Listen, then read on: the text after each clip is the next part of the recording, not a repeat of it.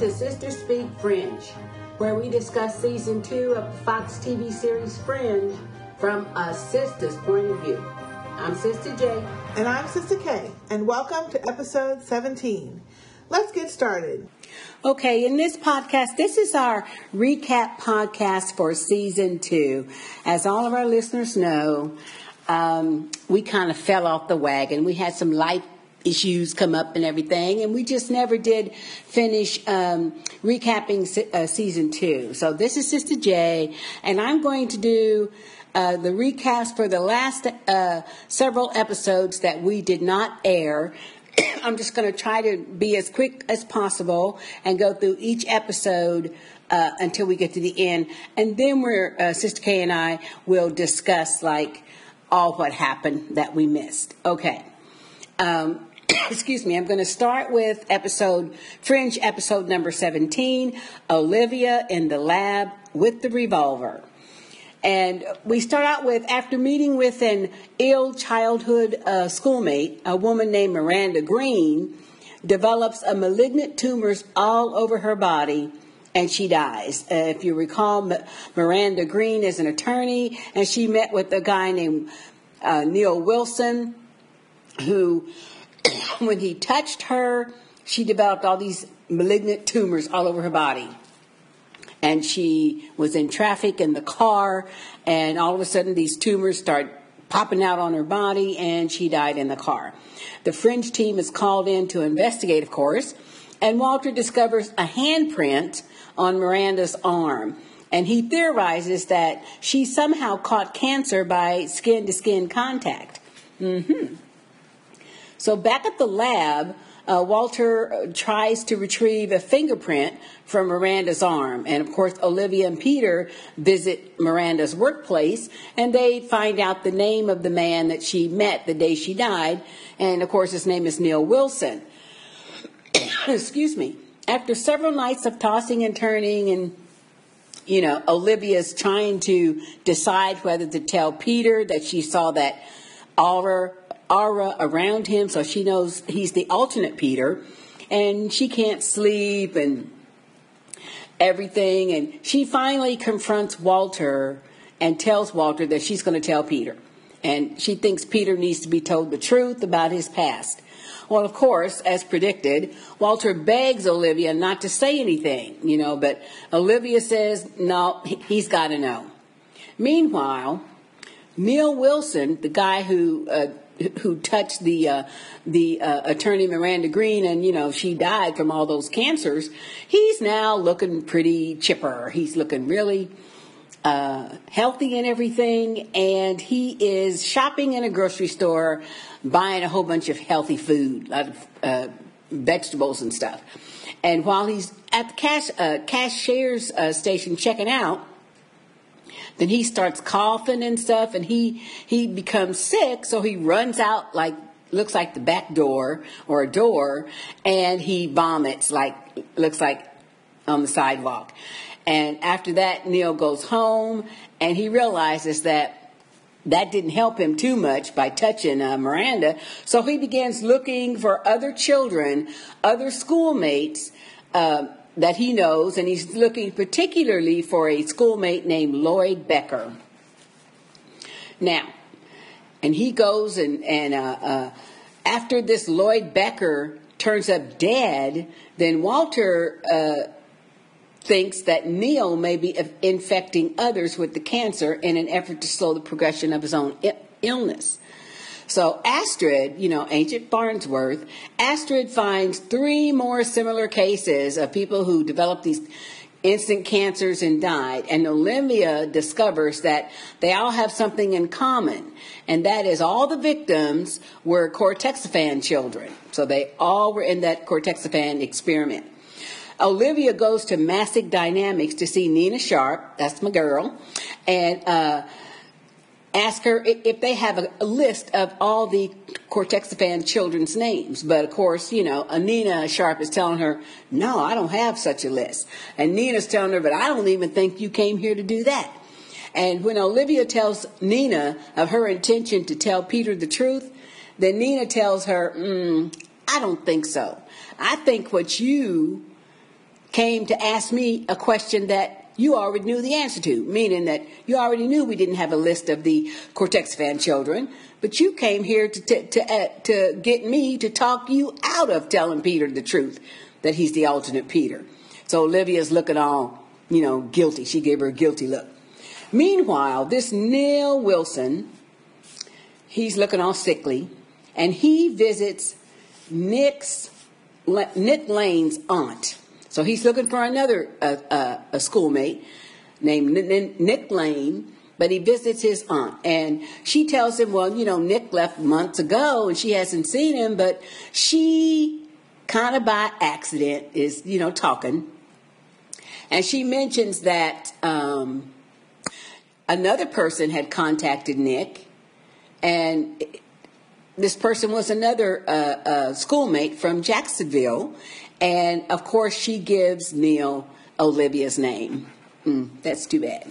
Now we see Olivia at home, and she's trying to figure out who this Neil Wilson is. They already know that his name is, and she finally comes up on the idea that when she was in Jacksonville, she had written down the last name and first initial of all the uh, children's names that was listed on this one wall. They had this one wall where all the kids' names were listed, and you know how they check their height when you're a little bitty kid. And she had dug out that little tablet that she wrote that on, and she finally figured out that Neil Wilson's real name is James Heath. Excuse me, and he was one of the Cortexiphan children in Jacksonville with her. So she calls Broyles and tells him, you know, about Heath and that Heath, his sister Julie, she became the very first victim to die of these cancers after she visited Heath in the hospital because he, he had the cancer. So Olivia rushes out the door to investigate further, and she is confronted by Heath in the hallway outside her little apartment door. So, of course, she's trying to play it cool, like, uh, oh yeah, I kind of remember you. Uh, won't you come in? And so she goes back to her door to unlock her door, but she tries to close the door on him quickly. And of course, he kind of busts in and they begin fighting. But eventually, Olivia prevails, even though he knocked the gun out of her hand and everything. But she picked up a, a vase or a statue or something and brained him. She hit him dead in the head, and she eventually over, overpowers him. And while he's down on the floor, kind of bleeding, then you know he uh, he breaks down and he confesses that you know this whole ordeal began when some man, some mysterious man, came to his hospital bed and you know, told him that he had these special abilities and he could he could do this. He showed him how to do it. And his sister, who came to the hospital and stayed by his side the whole time and everything, you know, she he was holding her hand and suddenly she began to develop these cancer boils and before he could even stop it or call the nurses, she had died. So that's when he realized that that's how he was going to maintain himself and keep himself alive, was to, you know, be able to to find out other people who took, also took the cortexiphan because that, that means they would have some kind of abilities and he would be able to live. So Heath, of course, is, you know, the ambulance comes and, and, and, and everything, and they take him away to a top secret facility, and he's placed under a drug induced coma, so he can't touch anyone else. And Agent Broyles and Nina Sharp, they meet at that facility and they decide together that they have to track down all the other Cortexiphan children before they fall into the wrong hands. So they need to track them all down and at least bring them into that secret facility or under the wing of the FBI Fringe Division or something. So whoever this mysterious man is trying to activate these people doesn't get his hands on them. So at the end, Olivia goes to Walter's house and of course, Walter's looking all worried and sickly and everything. And she tells Walter that she's decided not to say anything to Peter about his past or being the alternate Peter. And Walter is so happy. He thanks Olivia, but he explains that, you know, he does want to atone for his previous mistakes and that he will be doing so by telling Peter the truth. So he's determined that he is going to be the one to tell Peter the truth. And that's the end of the episode 17, Olivia in the lab with the revolver. That was a pretty good episode. The next episode is episode 18, and it's called White Tulip. And in the middle of, we start the episode with, in the middle of writing a confession to Peter, Walter is called into action on a case. And a man has materialized in the middle of a train car, but he's killed everyone inside. And there's this one young man who's kind of like a grifter. You know, he steals people's wallets and stuff. He gets on the train right after the mysterious man, played by Peter Weller, excellently played by Peter Weller.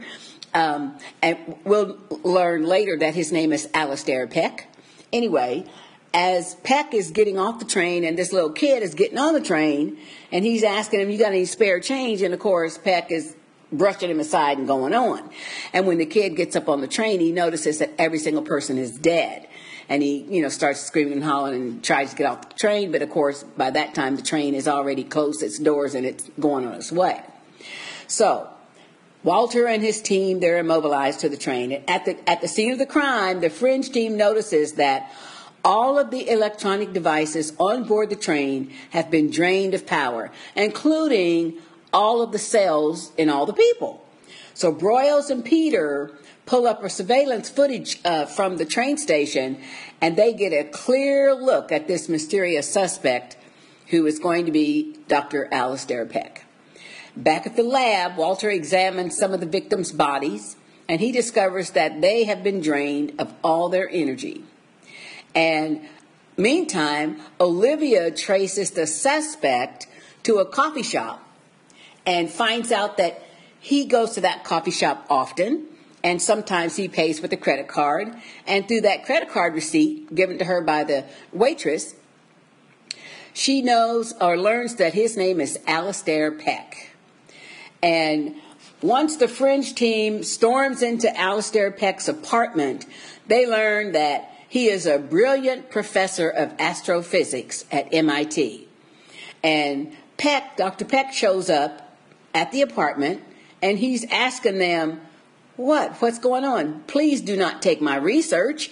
And Walter notices that Peck's body is entwined with copper wiring, and he has thus created a temporal shield around himself. And without warning, while the police have all their guns trained on him and stuff, Peck starts, you know, kind of squeezing his hands, and you could kind of see the, the space around him distorting, and he vanishes from the apartment. And he jumps back in time to that train sequence that we already saw earlier. And so this time around, though, when Peck uh, uh, gets off the train, he leaves a fingerprint, unbeknownst to him, and Broyles is able to make another successful identification of Alastair Peck as the suspect. But once again, when they go through this motion again and they raid Peck's apartment, all of his research and everything that he had written up on the board that they had confiscated the first time was already removed from the premises.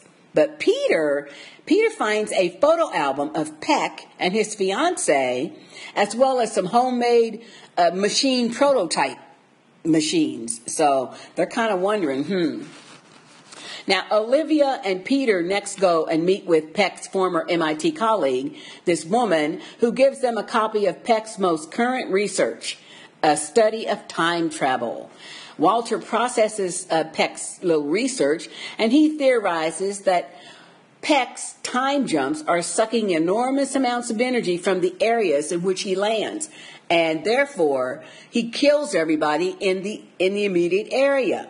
And Walter says the longer the jump, the more energy it requires, so the more people that are going to be killed. Olivia then discovers that Peck's fiance recently died in a car crash. And then she thinks that Peck may be trying to travel back in time in order to save her. So Walter explains that if their theory is correct, if Peck jumps back in time to the car crash, which was several months ago, then he could potentially create a huge number of casualties, and a lot of people will die. So this time around, the fringe team, they locate Peck's lab, or they locate Peck at a lab that's near MIT and not in his apartment. And Walter asks, you know, Broyles and Olivia if he can go in alone to negotiate with Peck. So they've got SWAT team and snipers on the roof and everything, but he wants to try to save him. So Walter goes inside and he tells Peck that he cannot jump back to the day of his uh, that his fiancee died because the consequences could be very devastating. Hundreds of people could die. But Peck says that he knows he can do it in a way that no one will die because he happened to be arguing with his fiance that day. She wanted to go look at a gift registry and he was kind of mad and he didn't want to do it and he got distracted by this hot air balloon. So he was in a field full of nothing but grass and stuff in this hot air balloon at the very moment that she died. So he says, no one's going to die. And Walter argues that it's not merely the casualties that he's worried about, but, you know, he proceeds to tell Peck that there are consequences to this time jumping. And he tells Peck about how he stole Peter from an alternate uh, uh, time period as well. And Walter then confides in Peter, uh, excuse me, in Peck, that ever since the day he crossed to the other side, he has been looking for a sign of forgiveness from God and in the form of a white tulip. And Peck says, well, you know, white tulips don't bloom this time of year and in this location. And Walter says, but it's God, and God can do anything. And, you know, I, I, was just waiting for a sign. So after a few minutes, the FBI busts in, of course, and Peck does whatever he does and he jumps away. This time he lands, he jumps all the way back to the day that his fiancee died, and he lands in a huge open field just moments before his fiancee is about to be killed. And we see this big, huge hot air balloon. But Peck starts running and he races down the street and just as his fiance is walking down the sidewalk to her car, she gets in her car and she's putting on her seatbelt. And all of a sudden, Peck opens the door on the passenger side and he jumps in just in the nick of time and he holds her hand. She's very happy to see him and everything. And he takes her hand and he's kissing her hand. And, and but instead of, you know, putting the key in the ignition and driving the car off, then as we see him looking at her lovingly, kissing her hand, here comes another car out of nowhere and it's plowed right into the driver's side and it kills both of them. Mm. Now, one year later, we see that Peck's colleague, this woman, she uncovers an unopened letter from Peck. She looks in her file, and Peck had had given her a letter, told her to wait a year, and then to take the letter out and send it to the person. And the unopened letter is addressed to Walter. And one of her colleagues comes in her office and says, Well, you know, aren't you curious? I mean, it's been a whole year since, uh, uh, you know, Dr. Peck died. Aren't you curious? Why don't you open it? She says, No. If he wanted me to know what was inside, then it wouldn't have been sealed. So she, she had a lot of integrity. She did not open it. She, she put it in the mail and it was addressed to Walter. And then, um, Um, she sends it to Walter, uh, and next scene we see that Walter is at home and he has found the letter that he wrote to Peter. You know, he had written pages of this letter telling Peter the truth about himself, but he had put it in his uh, sweater pocket and he was taking the letter out and he kind of looked at it and then he went and threw it in the fireplace and he was watching it burning up when Walter hears the postman putting mail through their slot. They have one of those mail slots in their front door. So Walter goes and gets the mail for that day, and he's sorting through the mail, and he sees this envelope addressed to him in writing. And of course, it's the envelope from Dr. Peck. And Walter opens it up, and inside it's the sign he's been looking for. It is a drawing on a white piece of paper of a white tulip.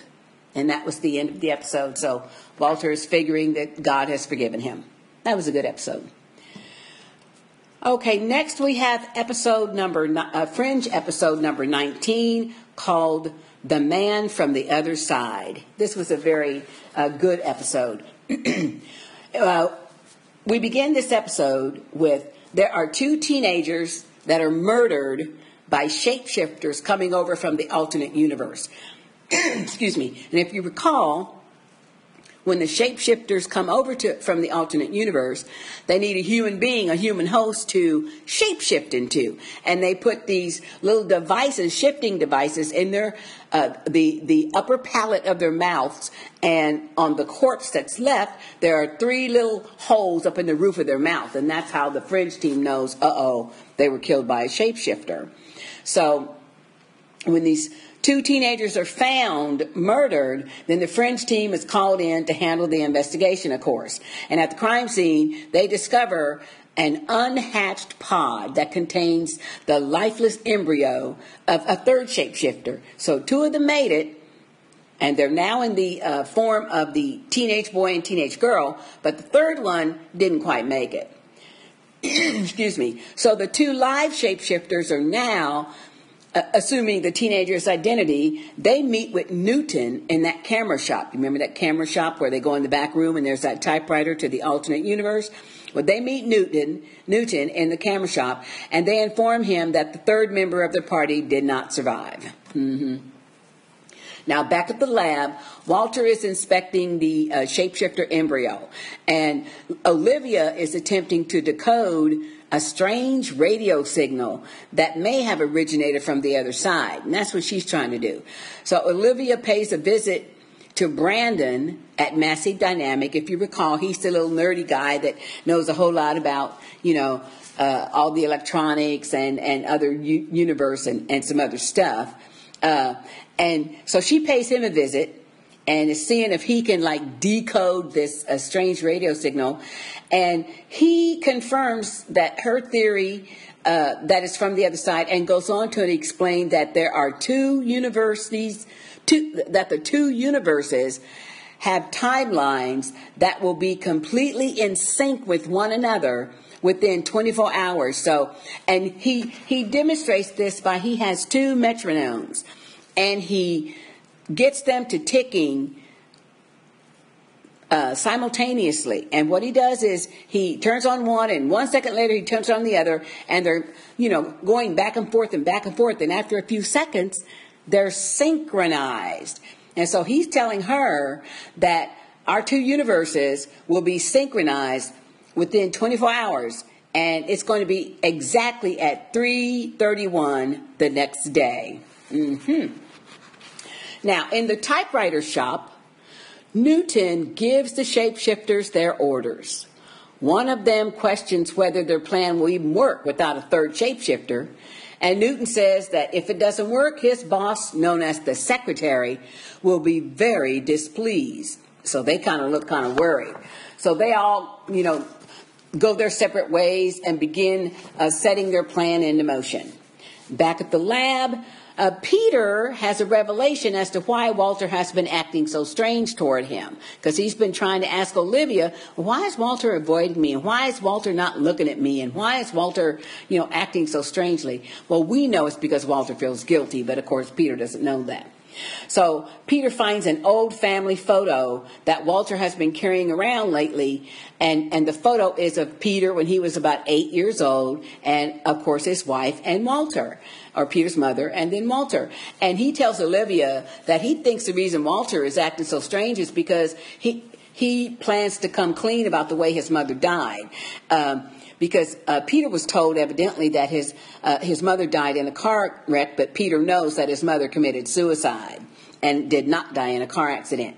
So he's thinking that Walter's just feeling guilty and is getting ready to tell him the truth. Now, next we see that Newton goes to a local bank where one of those shapeshifters has assumed the identity of the bank manager named McAllister. And he sees McAllister. McAllister takes him down to the bank vault, and they use this small device and they embed it into the floor of the bank vault. Meanwhile, back at the lab, Walter figures out a way to, to uh, catalyze the embryo, you know, make it develop further, and momentarily bring the third shapeshifter back to life enough so they can at least question him. But before he dies, um, uh, they have a corpse there right next to one of the dead bodies, right next to. Um, the embryo and they feed it a lot of uh, electricity and it kind of comes to life just a little bit. It, it's in really poor shape though. It's not even really all the way formed or anything. It's got these big, huge, spiky teeth and stuff.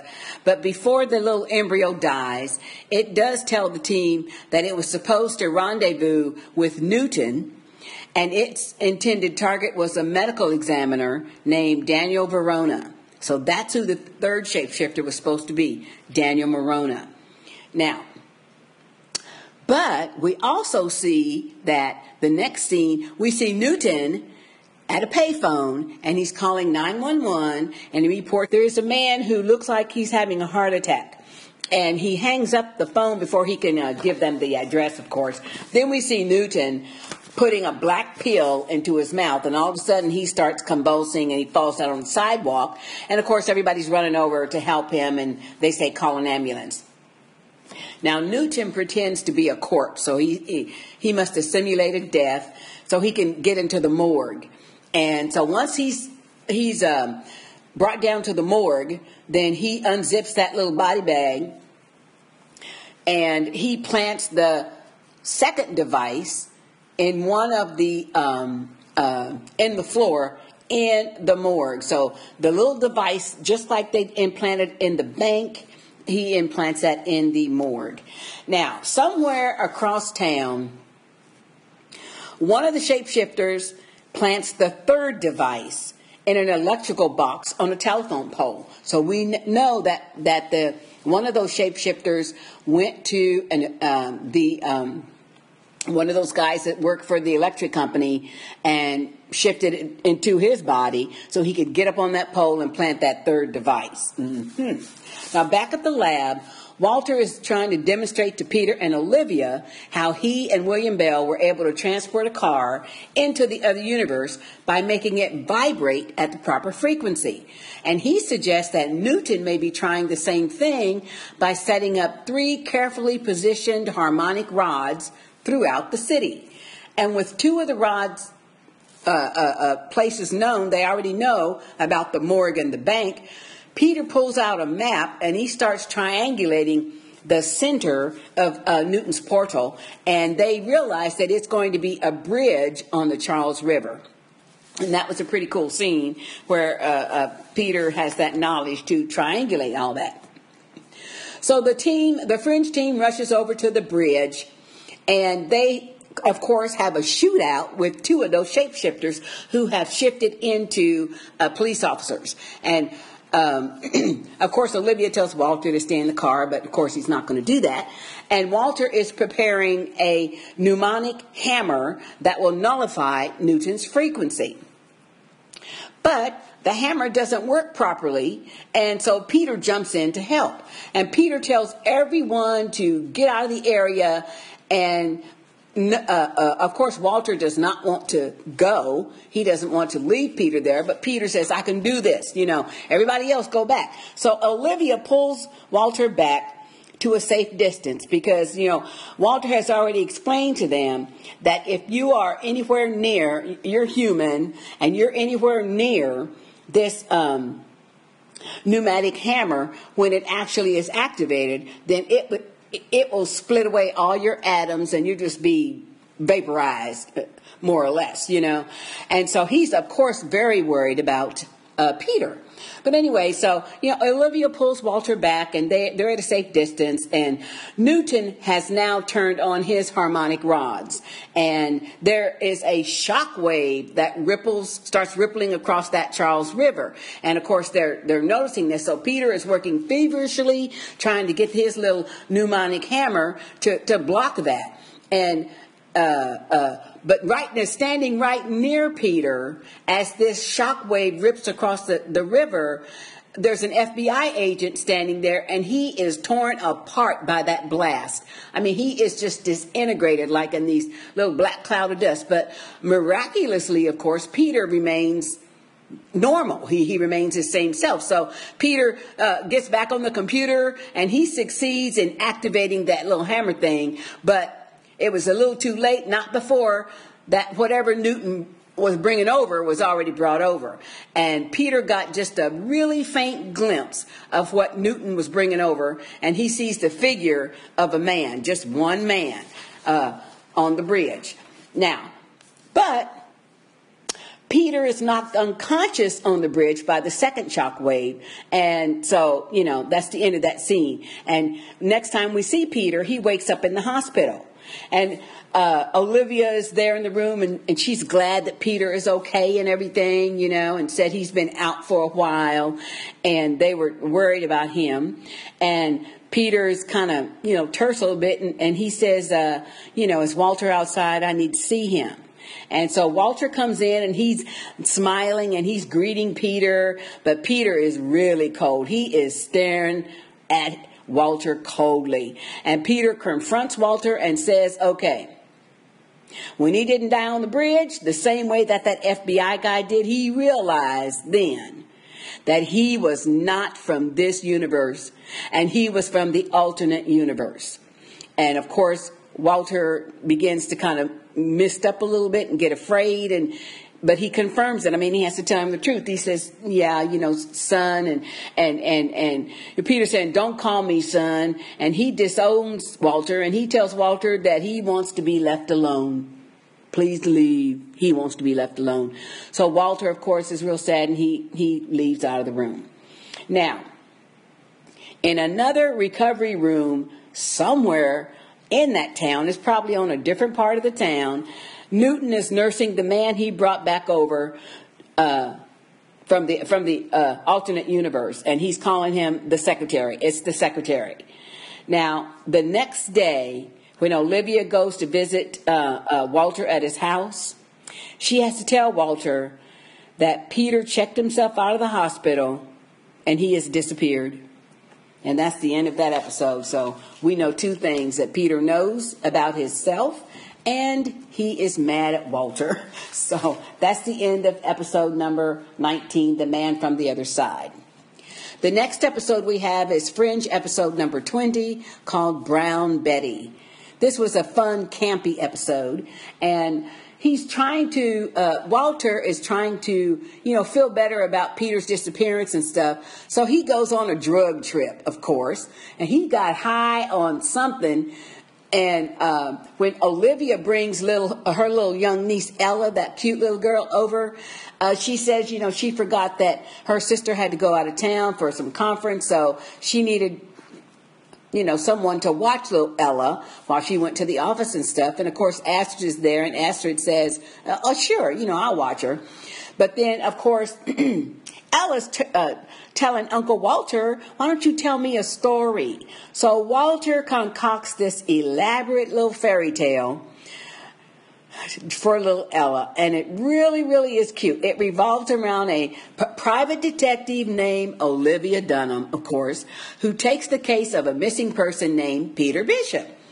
Olivia goes to visit Lieutenant Broyles at a piano bar, and we see Broyles playing the piano and singing, and she shows him a logo that she found in Peter's apartment. And Broyles tells her that the logo belongs to Massive Dynamic. And of course, the the um, the girlfriend of Peter Bishop is is played by Olivia's sister, and she's the one who contracted Olivia because she's, you know, afraid that uh, or sad that her boyfriend is missing. So Olivia goes to meet with Nina Sharp at Massive Dynamics. And she warned, oh, Nina Sharp warns Olivia in this story that Peter is a dangerous con man and is probably up to no good. Olivia calls Peter's uh, girlfriend, Rachel, and she hears signs of a struggle and stuff on the phone. So she rushes over to Rachel's house but it's too late. Rachel's heart has been surgically removed from her chest. Mm. Now, at the scene of the crime, Bro- Lieutenant Broyles tells Olivia that Rachel was not actually Peter's sweetheart, but instead a hired actress. He then tells Olivia to back off her, her investigation. Olivia leaves, but not before she uh, swipes Rachel's little date book. So, in her car, she's looking inside the date book that uh, of Rachel's, and she finds a check from Walter Bishop who is a mad scientist responsible for inventing bubblegum, rainbows, and singing corpses. And we get these three corpses in Walter's lab sit up and sing this song. It's really silly. Next, Olivia meets with Walter, who explains that Peter was his trusty lab assistant before he disappeared one night, along with Walter's magical glass heart. He said, and I treated that boy like a son. Mm-hmm. So out in the parking lot, Olivia is attacked by a man who is using the same type of laser weapon that was used to kill Rachel. Olivia, uh, Olivia, does a little research and she finds out that that weapon was patented by Massive Dynamics.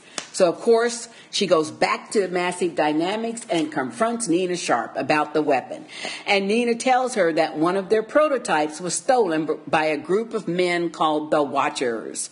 And Olivia follows Nina back to her house and eavesdrops on a conversation that Nina Sharp has with William Bell via a window to the other side or the alternate universe.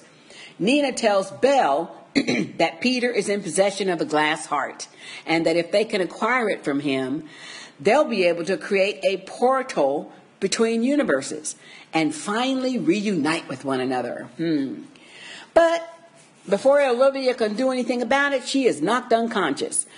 When she awakens, she's on a boat where Nina Sharp and one of those watchers has put her in a coffin and they toss that coffin out into the water, into the ocean. Oh, it's awful. And, the, uh, and of course, Olivia's banging on the coffin and everything, and all of a sudden, she feels somebody taking the lid off, and she is saved in the nick of time by Peter. And Peter, of course, takes her back to his hideout. Now, while at the hideout, Peter explains to Olivia that Walter is not what he appears to be and that he is only able to create wondrous things because he has been robbing children of their ideas for years. Peter then tells Olivia that he was born with the glass heart and he had originally given it to Walter, but he decided to take it back after uh, finding out Walter's ugly secret about stealing them kids' ideas. So Peter's hideout, though, they, they must have been followed because it's invaded by the watchers and they steal the glass heart right out from Peter's chest. Mm. Olivia saves Peter by wiring him up to a few batteries, but this is only a temporary solution. So she tells Peter that she knows who has his heart. So next, Olivia and Peter burst into Walter's lab and they find him holding the glass heart. Peter takes it from Walter, and Walter pleads that he can change his evil ways if given a chance. Peter walks out, leaving Walter all alone. And at this point in the story, little Ella is saying that um, Walter doesn't know how to tell a story. It, uh, you know, all stories start with once upon a time and they end with happily ever after. So she says, let me tell you how it ends. So according to little Ella, Peter decides to forgive Walter and then he splits the heart, the glass heart in half and he gives a half of it to Walter and then he keeps the other half. Walter tells Ella that he approves of her happy ending. About that time, Olivia walks in and tells Walter that she hasn't had any luck in finding Peter. Mm.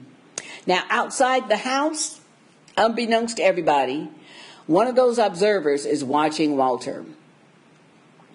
And this observer calls one of his colleagues and reports back that he is very concerned because Peter has not yet returned. That's the end of that episode. So that was a pretty good episode. It's kind of a throwaway but episode, but That was uh, episode 20, Brown Betty. And Brown Betty actually was the drug that uh, Walter had uh, used. that was the name of the drug. Okay, next we have Fringe episode number 21, Northwest Passage. This was a very interesting episode. Uh, we see that Peter has run on off now, and he is on the road in Washington State.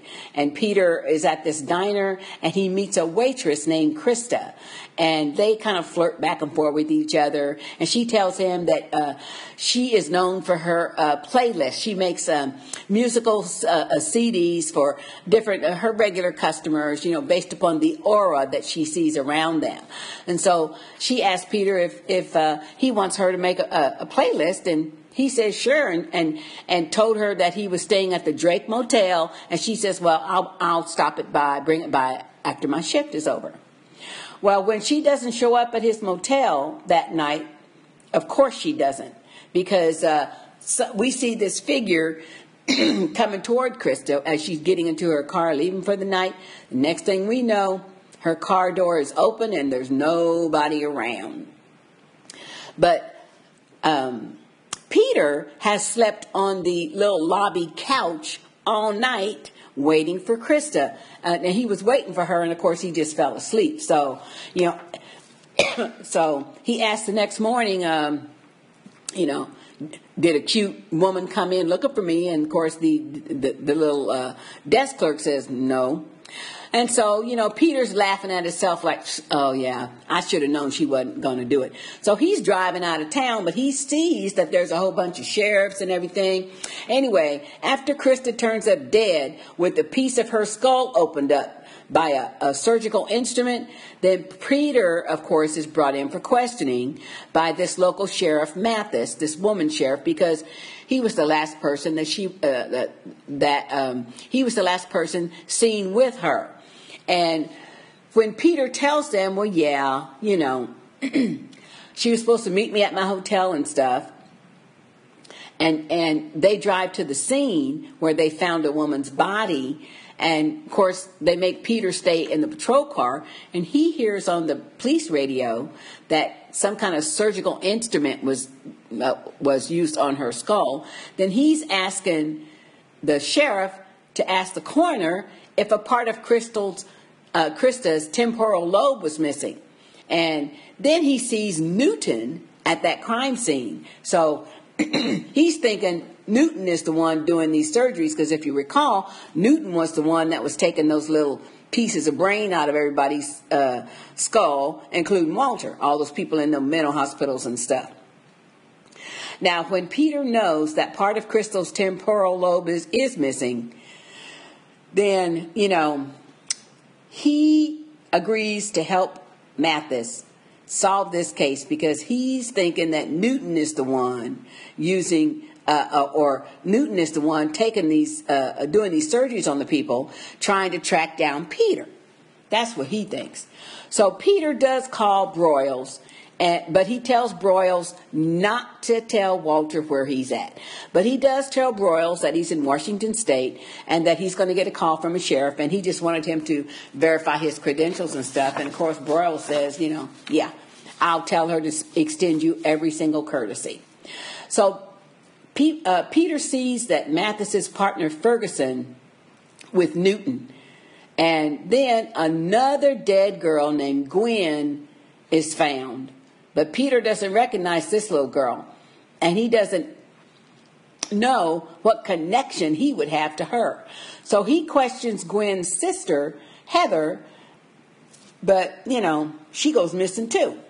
So Peter does tests on the two dead bodies for adrenaline spikes, and he says that, you know, they would be having adrenaline spikes right before they were killed and probably at the moment they were killed. And he it uses these adrenaline spikes to tri- triangulate on a map once again, trying to figure out where Newton may have killed these people.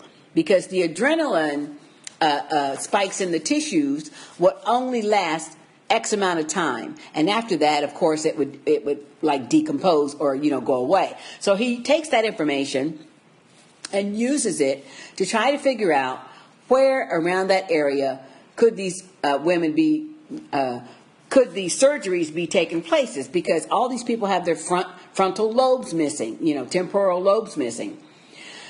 So Peter and Mathis, they track down a farmhouse in the area and they find out that Ferguson, who is the deputy sheriff, he is strapped to a surgical chair. But it is not the work of the shapeshifters like Peter thought, but it's a local psychopath using human pineal glands for virility. That is so awful. And when they go into this little abandoned dairy farmhouse, they see all kind of bottles of um, bloody parts and stuff. It is really disgusting. So, next we see that Walter, he is so upset about Peter being gone. And he's in a grocery store. He's reading a pack of like uh, Pop Tarts, and he is complaining loudly about bromide being an ingredient in these little Pop Tart pastry things. And he's kind of go on off, and everybody's, you know, kind of looking at him strange and and the little um, store clerk goes and gets security and of course walter is arrested and the, uh, walter is so worried once Olivia goes and bails him out and gets him and, and takes him home. He is so worried that he's going to be sent back to St. Claire's. And Olivia assures him that she will not let that happen. So, you know, they look into Walter's house, they take him home, and there's just junk everywhere. And Walter, of course, just says, well, I, you know, I wasn't expecting any guests, but they could see that he just cannot function in his house alone. Astrid opens the refrigerator. There's nothing in the whole refrigerator but a rotten piece of fruit. That's it. That's the only thing in there. And she just looks so sad. So Astrid tells him that, you know, she, she can help him get back on track. And Walter, of course, is, you know, embarrassed and stuff. And, and he says, "Well, you know, I can't call the, call you every time I, I'm running out of pudding pops." And Olivia says, "Oh, yes, you can. That's what you're supposed to do." So Astrid's going to be there, cleaning up his little house and helping him get ready. And so, you know, Walter is very appreciative of Astrid, and we see him drying some dishes and and and munching on one of those little uh, uh, fudge bars, you know, as he's drying the dishes and stuff. And Astrid's telling him, you know, that he can he can do whatever he sets his mind to do. And Walter decides, oh, I know what I need to do. I need to build a device to, to detect the objects from the other side. And that way we can find Peter. So he begins, he tells Olivia to bring all, uh, excuse me, he tells Astrid to bring all these different equipments and all the items that he has taken from the alternate universe over to the lab and he's going to begin. And he has all these computations and everything, and he is um, going to do the experiment for the lab. But when, when Astrid goes to the computer to check all that stuff, and he says, okay, let's start the experiment, she says, uh, Walter, all these all these measurements are are not correct. And he says, Oh, of course they are. And she says, No, they're not correct, but I suspect you already knew that. And, and so Astrid's determined that, you know, Walter put in the wrong information because he really doesn't want the the experiment to go well because Walter confesses that he's afraid that all of his hope will be gone if he actually finds Peter because now he has hope that Peter will come back and everything. But if he meets Peter again or, or you know, finds out where Peter is and Peter won't forgive him, then he's lost all hope and everything. But before Walter can, can finish his little um, experiment, Olivia learns from Broyles that Peter did call Broyles and that Peter is in Washington State. So she comes into the lab and says, Okay, Walter, I know where Peter is. He's in Washington State. I'm flying out immediately. You want to go with me? And of course, Walter says, uh, I got to pack a bag. So uh, Walter goes home to, you know, pack his little bag. now we're in the hospital. Oh, excuse me. Now we're back at um, Peter's hotel room. And Newton uh, has come in. Peter is laying down. He put the, the playlist CD that this Krista had made for him into a portable CD, and he put the headphones on, and he's laying down on, on the uh, motel bed, you know, listening to the to the music and stuff. And of course, Newton appears in his room, and and Peter is really scared, and he goes to reach for his gun, but Newton's got the drop on him, and he says, "Mr. Secretary." And in walks Walternate, you know, Walter from the alternate universe. He comes walking up, and he says, "Hello, son," and um, ooh, Peter won't be able to return to this world. Well, he tells Peter, he says, um, I need your help. You need to come to the alternate universe with me, but you won't be able to ever come back. And Peter agrees to go. That's the end of Northwest Passage. That was a pretty good episode. It's kind of bloody and stuff, but it was a pretty good episode. Now we come up on the two part finale episodes, and it happened in two parts. And Fringe episode number 22 is Over There Part 1. So we're going to have an over there part two, but this is over there part one. And we see that in the parallel universe, the New York City Fringe team, under the jurisdiction of the Department of Defense, is alerted about a breach in their system. And the alternate versions of Charlie, remember Charlie, who in our universe he's dead, but in the alternate universe Charlie's very much alive, but he's got some kind of worms or something and a big old scar down his face. But versions, alternate versions of Charlie and Olivia, aka her name is Bolivia in the alternate. They are leading a SWAT team and they're accompanied by another agent, Lincoln Lee, who uses equipment to monitor things that they call an event. And Lincoln uh, seems to be the leader of this group, and he sends his feed from the site to Colonel Broyles. Broyles is the colonel. He's dressed all in black and, and looked like he's ready to fight, who consults with the alternate world Astrid. And Astrid is some kind of a, they all wear these little berets, like uh, Marines or something, and she's some kind of uh, computer type whiz and she's sitting at a screen with all these figures moving like at the speed of light looks to me and everything and she's calculating and Broyles, Colonel Broyles is asking her, okay, what is your recommendation? Do we quarantine the area? What is your recommendation? And she's saying, uh, calculating, you know. So she calculates the possible casualties if they quarantine. And, and then she says, but, you know, no quarantine is needed because um, the event has terminated. And so Broyles communicates that to the Lee, and they turn off their little gizmo that was going to, I think, irradiate the whole area or something. Now, at the site, which is in this big theater, Charlie finds a man whose face is covered in tumors. Bolivia and Lincoln are confused when the man has a driver's license from our side, of course, because they don't have a driver's license over there. They have a they have a show me, which is this little card thing that they scan, but it's called a show me. And uh, then uh, Bolivia takes out money, a twenty dollar bill from the man's the dead man's uh, wallet, and so Lincoln is saying, "Who the hell is Jackson?" Because he's on our money. And then they're looking at. Um, they don't know that they're looking at a former president on a $20 bill. Now, the alternate world agents, they do not see Walter, Olivia, and two other uh, of those Cortexiphan children, of which we'll get to, uh, up in the gallery, and they're hiding. But Olivia's peeking over, down, looking at Char- alternate Charlie, her alternate self, Bolivia, and uh, the other agents. Then we have a scene that shows us what happened 36 hours earlier. And 36 hours before this, Walter is watching surveillance footage of Walternate taking Peter to the other side.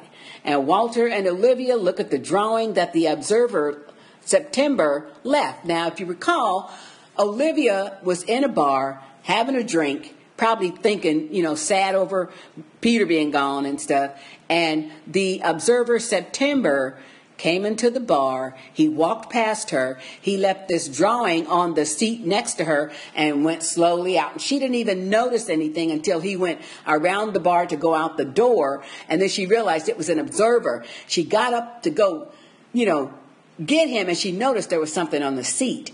And so she took that drawing to Walter. And Walter remembers that the observer had warned him that Peter must never go back over to the other side because they uh, because then it would be catastrophic um, uh, uh, uh, uh consequences. So they have to figure out how to get Peter back.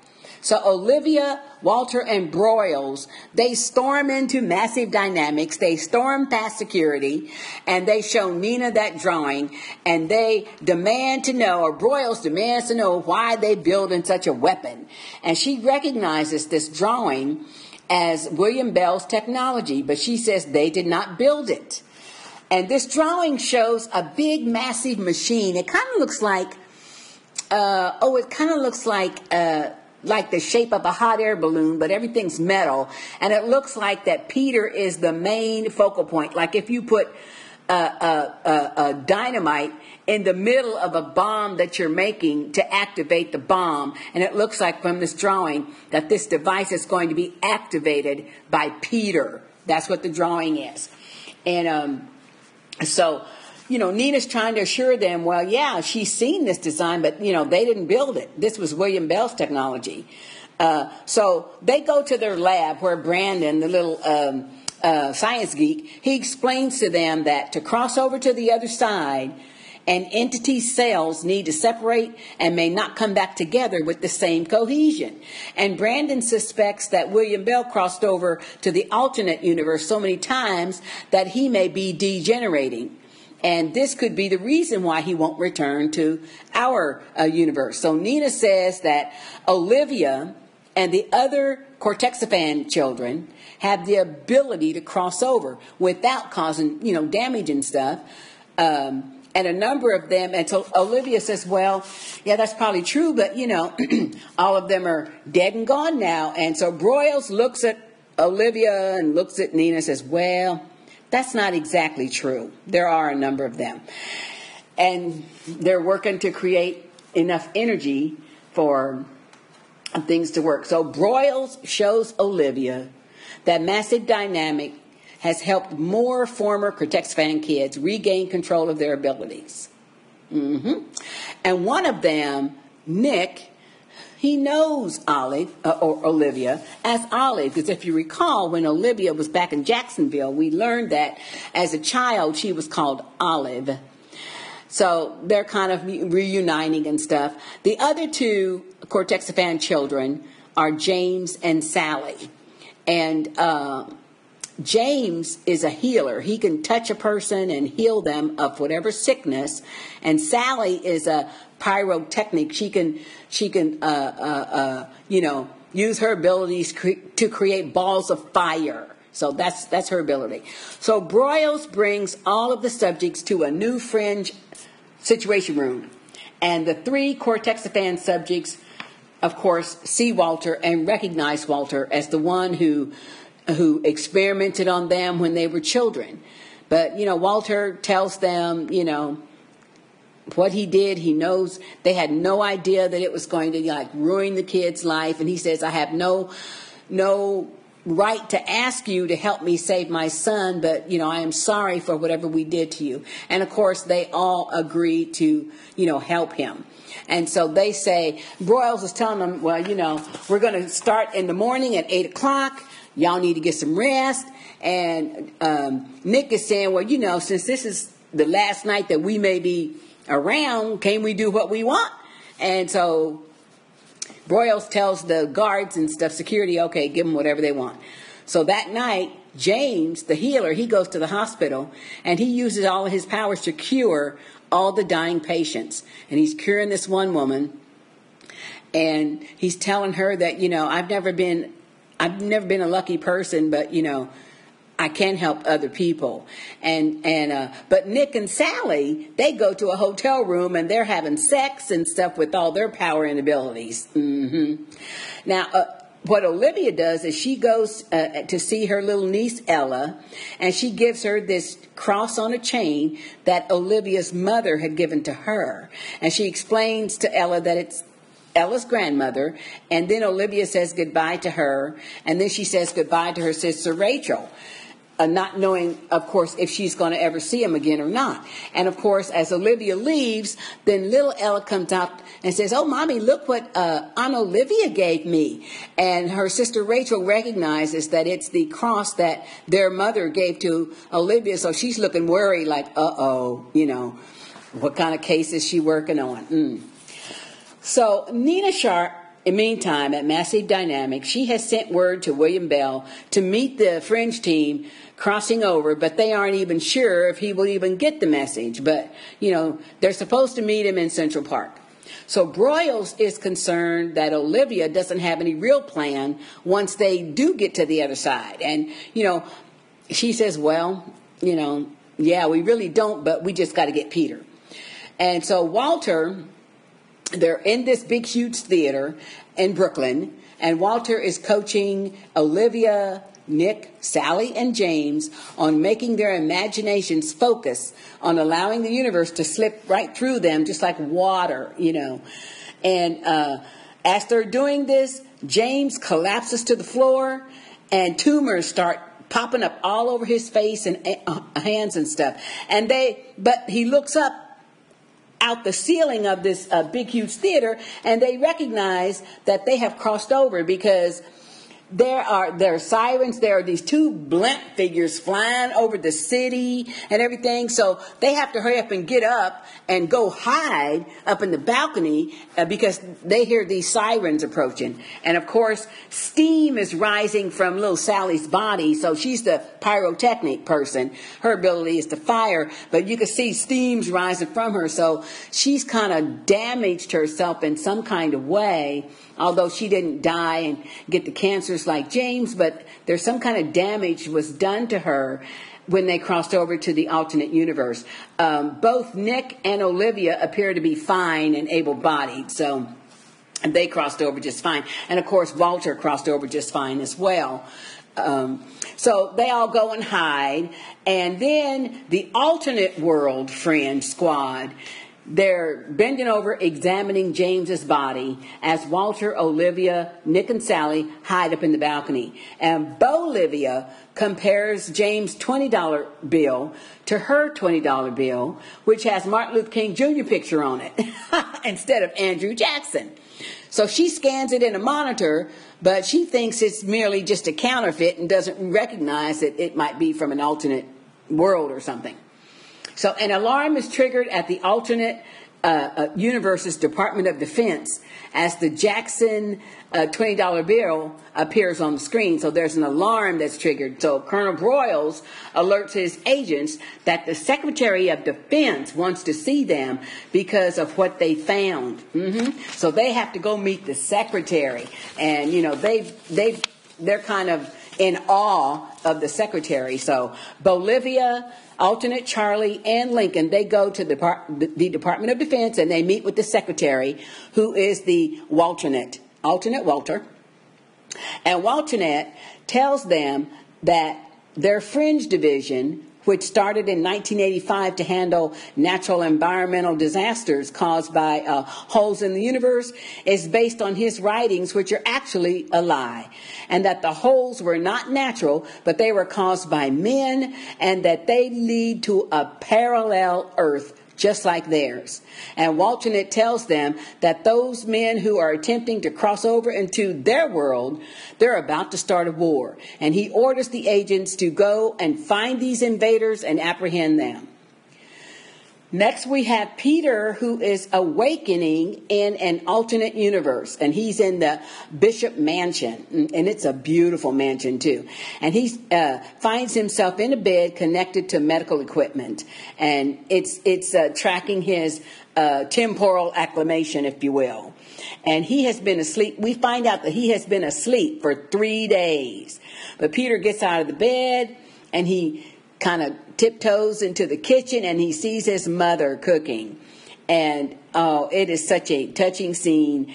Uh, and he goes and he talks with his mother, and they're a little bit awkward and stuff, you know, because he's been gone so many years, and he's just like in awe of his mother. And, and so that, that they hug each other and she's kind of crying and he's kind of crying because, you know, they haven't seen each other in over 20 years. So she wants to hear all about his childhood and everything. And, and Peter tells her that, that his mother from the other side, uh, you know, was was a good mother to him and everything, but but she was not as strong as as you know Elizabeth, his his his real mother, and that um, she committed suicide, and he kind of takes the blame for his mother committing suicide because she recognized that he was the alternate Peter, and you know she just was so sad. And he said she was just always so sad. So next we see that Walter and Olivia and the two Cortexiphan children, uh, uh, Nick and Sally, they are uh, forced to walk across New York to Central Park because they can't take any public transportation. They don't have any money and they don't have any ID. Because when when you got on the bus, it says it says to show your your show me. So you have to show that ID, and of course they don't have any. And so Sally, of course, is getting more feverish and more feverish, and she's stumbling around. And so, you know, she denies it though when Walter asks if they've exerted their abilities before they crossed over. And uh, Walter hopes that maybe William Bell can help Sally uh, once they do find him. So, you know, Sally's eyes are beginning to fill with blood and she is just in a mess. And of course, Nick is, you know, helping her to, to walk and everything. Well, they finally make their way to Central Park, but Lincoln and his team, they're there waiting with the police back up. So they're wondering were they portrayed by uh, uh, were they betrayed by William Bell or what? So Walter and Olivia run off into the park, but Lincoln is confronting Nick and Sally and uh, because you know Sally's real sick and everything, and so Lincoln shoots Nick and then he recognizes him. Mm-hmm. So he, he, mm, he has shot Nick, and Nick is, of course, laying on the ground dying, and Sally is, of course, heartbroken. But she forces she forces herself though. She bursts into flames, and then she engulfs Lincoln, and she burns him over over 90, 95 percent of his body. He's just burnt to a little crisp, but he's not dead. So then Bolivia shoots we see that Bolivia, which is the alternate Olivia, is shooting at Walter in the park, but he, he gets away. He runs away. So she is surrounded to where Lincoln's charred, charred body lays, or she is summoned to where Lincoln's charred body lays. And, you know, she, Lincoln's trying to say something, but of course he can't quite talk. So we realize, and she realizes that he's still alive. Ooh. Next we have that Walternate he is he leaves a technical blueprint or he has left a technical blueprint for Peter. And Peter's mom has given him this this whole little case and says oh Walter is going to spend the night in town but he left this for you to to look over. And what it is it's all the schematics for that weapon or the drawing that the observer had given Olivia it's it, it's all the schematics for that weapon and stuff, and it's the same sketch. And uh, so Peter is, you know, going over the blueprints and and and looking at all the computations and everything. Mm-hmm. Now, with back to Walter, as Walter is walking the city streets, because you know him and Olivia got separated, as Walter is walking around, Walter realizes that he's been shot but he's walking to the hospital and he falls right near a hospital. So, you know, poor Walter. They're going to be taking him into the hospital and, of course, treating him. And of course, then they're going to recognize, hey, he looks like the secretary. But anyway, but and, and then we see that Olivia has uh, uh, went into a phone booth and she is looking up Bolivia's address or her address in that alternate universe on this digital uh, directory. And but meanwhile, we go to Bolivia's um, house apartment, and we see that she's returned home and she has a boyfriend named Frank, and she's you know kind of telling him a little bit about the events of her day, but uh, he tells her that uh, he's got to leave in the morning and stuff. But you know, they could, they got the night together, and outside her apartment, we see Olivia standing outside with her little hoodie up, watching them from the street. But all of a sudden, she is startled when William Bell walks up. And he says that, you know, he did not set them up, that by the time he got to Central Park, it was too late. Those other people was already there. So William Bell said he only missed them by just a fraction of a minute, you know. But he warns Olivia that Walter is in trouble and that they don't have much time. So, you know, they got to go. the last scene of this episode, we see Walternate. He is entering this chamber at the Department of Defense. And we see also that the weapon in the sketch has already been built. And that's the end of part one of Over There. Okay, now we're to the actual finale, which is, or part two of the actual finale, which is Fringe episode number 23, Over There, part two. This is it.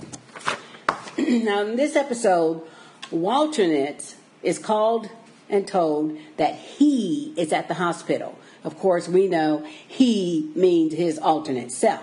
William Bell and Olivia, though, rescue Walter from the hospital before anybody can get there.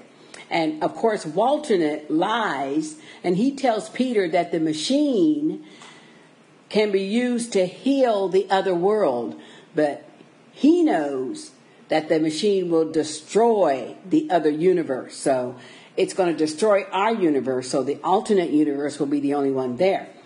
And so Peter, unbeknownst to him, he offers to fix the machine since it doesn't seem to work.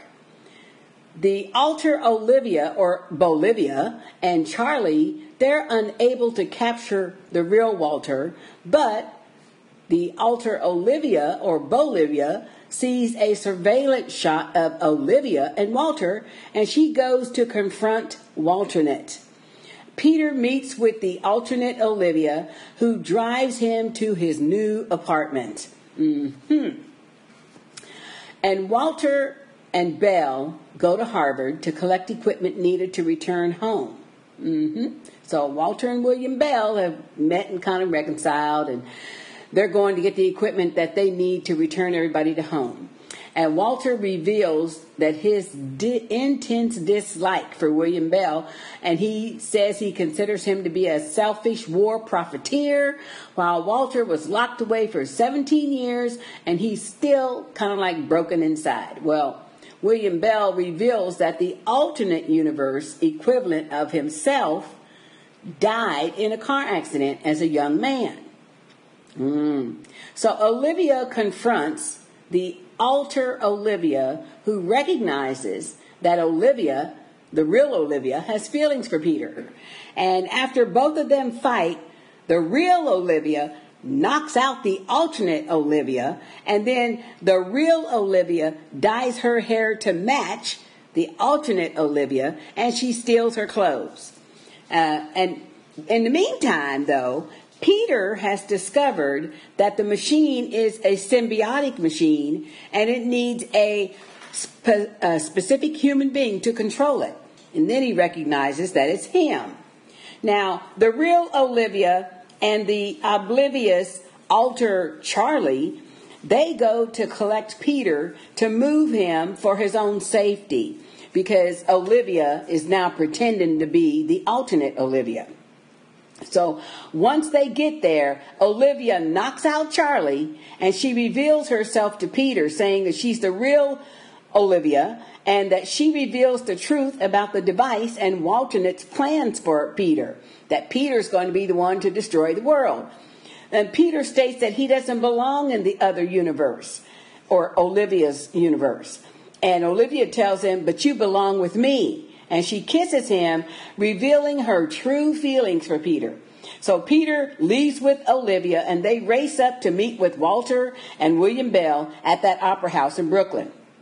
However, the alternate Olivia and a team of fringe commandos, they catch up with them. So Bell, William Bell and the real Olivia hold off the assault while Peter and Walter set up the device that, that, that will return them back home. And in an explosion, William Bell is knocked unconscious and awakens to find Olivia standing over him. she and Bell, uh, Olivia and William Bell, join Walter and Peter inside. And Bell uses himself uh, inside the opera house. And William Bell uses himself, uh, although he's unstable due to the constant travel that he has done back and forth between the universes. But he uses himself to fuel the machine with a nuclear reaction action, but William Bell dies in the process. That's too bad. But before dying, William Bell reveals that he took Walter's memories away from at Walter's own request. Uh, so Walter requested that William Bell take his memories away. And Walter tells him that he was wrong about him and that he forgives William. Now, Olivia, Walter, and Peter step through, and Olivia looks around in wonderment. Astrid welcomes Peter back at the lab, and Peter tells Walter that he'll never understand him, but that Walter traveled into another universe twice to save him, which counts for something. So Peter does forgive Walter, and oh, that's a beautiful thing. So Olivia, which is we know or we find out she's the alternate Olivia, but she's pretending to be the real Olivia. Olivia goes to that typewriter shop and she awaits orders from the alternate universe that we now know is Walternate, and is revealed at that time. See, she's revealed to be the alternate Olivia, and she's going to infiltrate the other side. Now, the real Olivia from our world, she's seen in a military detention center on the other side in the other universe. And Walternate goes to visit her and he stares at her without even speaking. And then he leaves her in the dark in an isolation confinement room. That's the end of the episode. Ooh, that was a great recap, Sister J. Thank you so much for doing that. It was kind of long, but hey. No, it needed to be done. I didn't realize we had, what, six? Seven. So many episodes that we had not covered. So that is totally um, yep. our fault and we apologize, but we're getting back on track for this season. Yes. So, you want to start with episode um, 17. Olivia 17, mm-hmm. Fringe episode 17. Mm-hmm. Olivia in the lab with the revolver.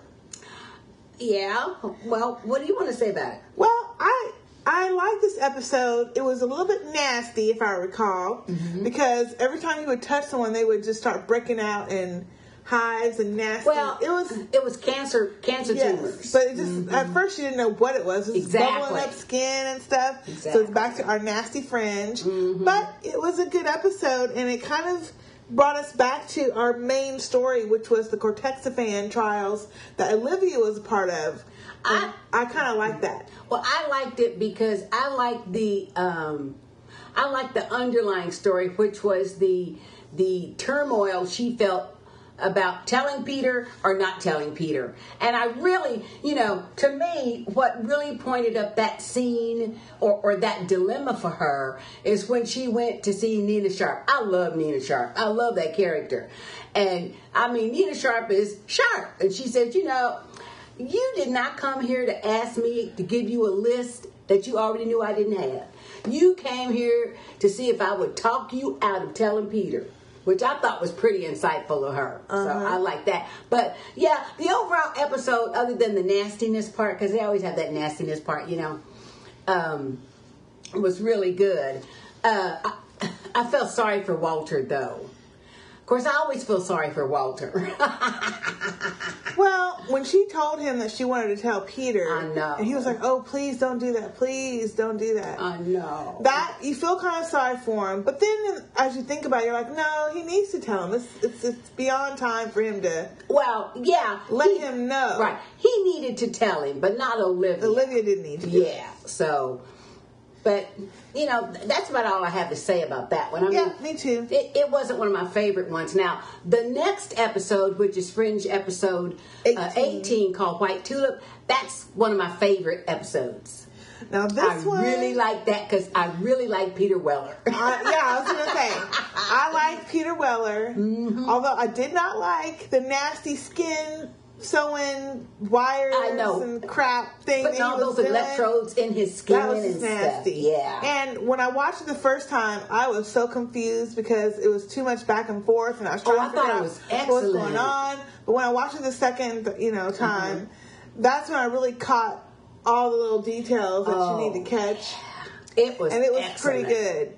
It was pretty good. It was, and I love the fact that um, he, you know, went back on the train uh, after they raided his his uh, apartment and t- was taking all his research, and he popped back in time to the train and did it all over again. But this time he uh, took all his research and stuff. Yeah, you know, I just love like that, that, part because that's what you would do. You'd be like, "Oh, okay, let me go back." And you know, not to be gruesome or nothing, but I really liked the ending where he finally went back to to where his fiance was, and they both died.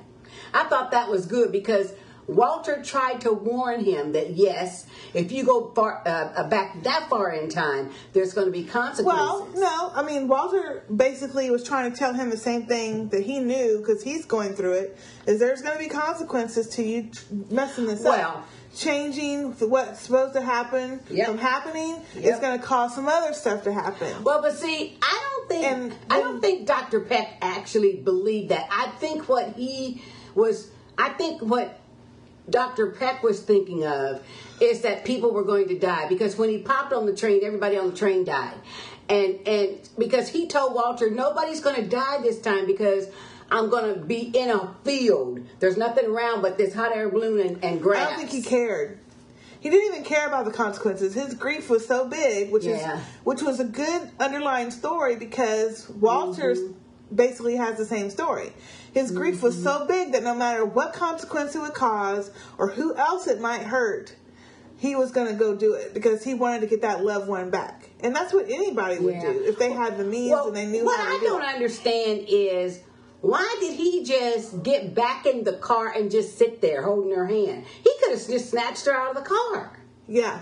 And they got up on the sidewalk knowing what Maybe he wanted to go with her.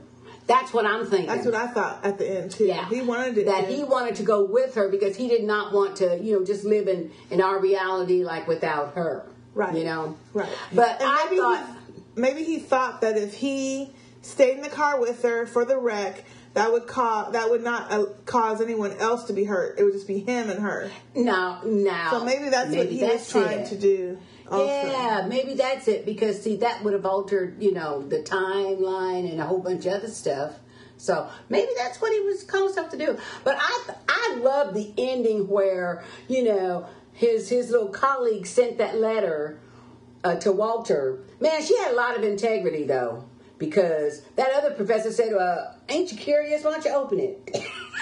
oh, I know. And she said, "No, you know, if he wanted me to open it, then it would he would have sealed it." Or if you wanted me to see what's inside. So I mean, she had a lot of integrity, but and when Walter got that picture, I just I almost cried for the him. Tulip. Yeah, mm-hmm. it, it, was a picture of a white right. tulip, wasn't even a real tulip, you know. Right.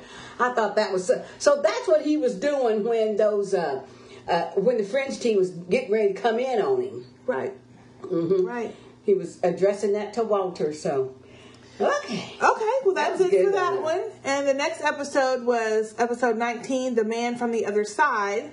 Mm-hmm. And this was the one where we were in the alternate universe mm-hmm. and people were getting killed up by the shapeshifters. Yeah. So that wasn't. Well, we weren't in the alternate universe. We were in this universe, but the, the shapeshifters came over. This is where oh, the teenagers, right. right. This is where the teenagers was way out in the country somewhere, like an old railroad track building or something, you know, it's old warehouses. And those shapeshifters uh, shifted and this is the one where there were three shapeshifters, but only two made it through, and that one uh, was still an embryo. That was nasty, though. That I remember that now. That was nasty. Yes. Mm-hmm. And so they finally determined that um, an event was was going to happen. Well, both universes would be in sync, like at three thirty. What three thirty one the next day when both would be in sync. So, you know, they had to of course, you know, try to figure out what they were do, uh, uh, what those um, shapeshifters were doing, and of course, they were there to set up this little triangle shape uh, a force field, if you will, so they could bring alternate Walter over to this reality, over to our universe. Uh-huh. Mm-hmm. Walter Net. That's what they call him, Walter Net. Walter Net. Uh huh. So that's and what that was. The about. other storyline was Walter acting funny around Peter because he wanted to tell him, but he couldn't tell him, and he was scared to tell him, and he didn't want to hurt him, and he didn't want to hurt himself, and mm-hmm. so he's just acting hinky around Peter, mm-hmm. and Peter trying to figure out why he's acting hinky, and he thinks it has something to do with the mom and how she died. Yep. Which, of course, we know is wrong. Well, but evidently he was told his mother died in a car wreck because he said he said, Well, I already know that my mother committed suicide. She did not die in a car wreck like I was told. So somebody told him that she died in a car wreck.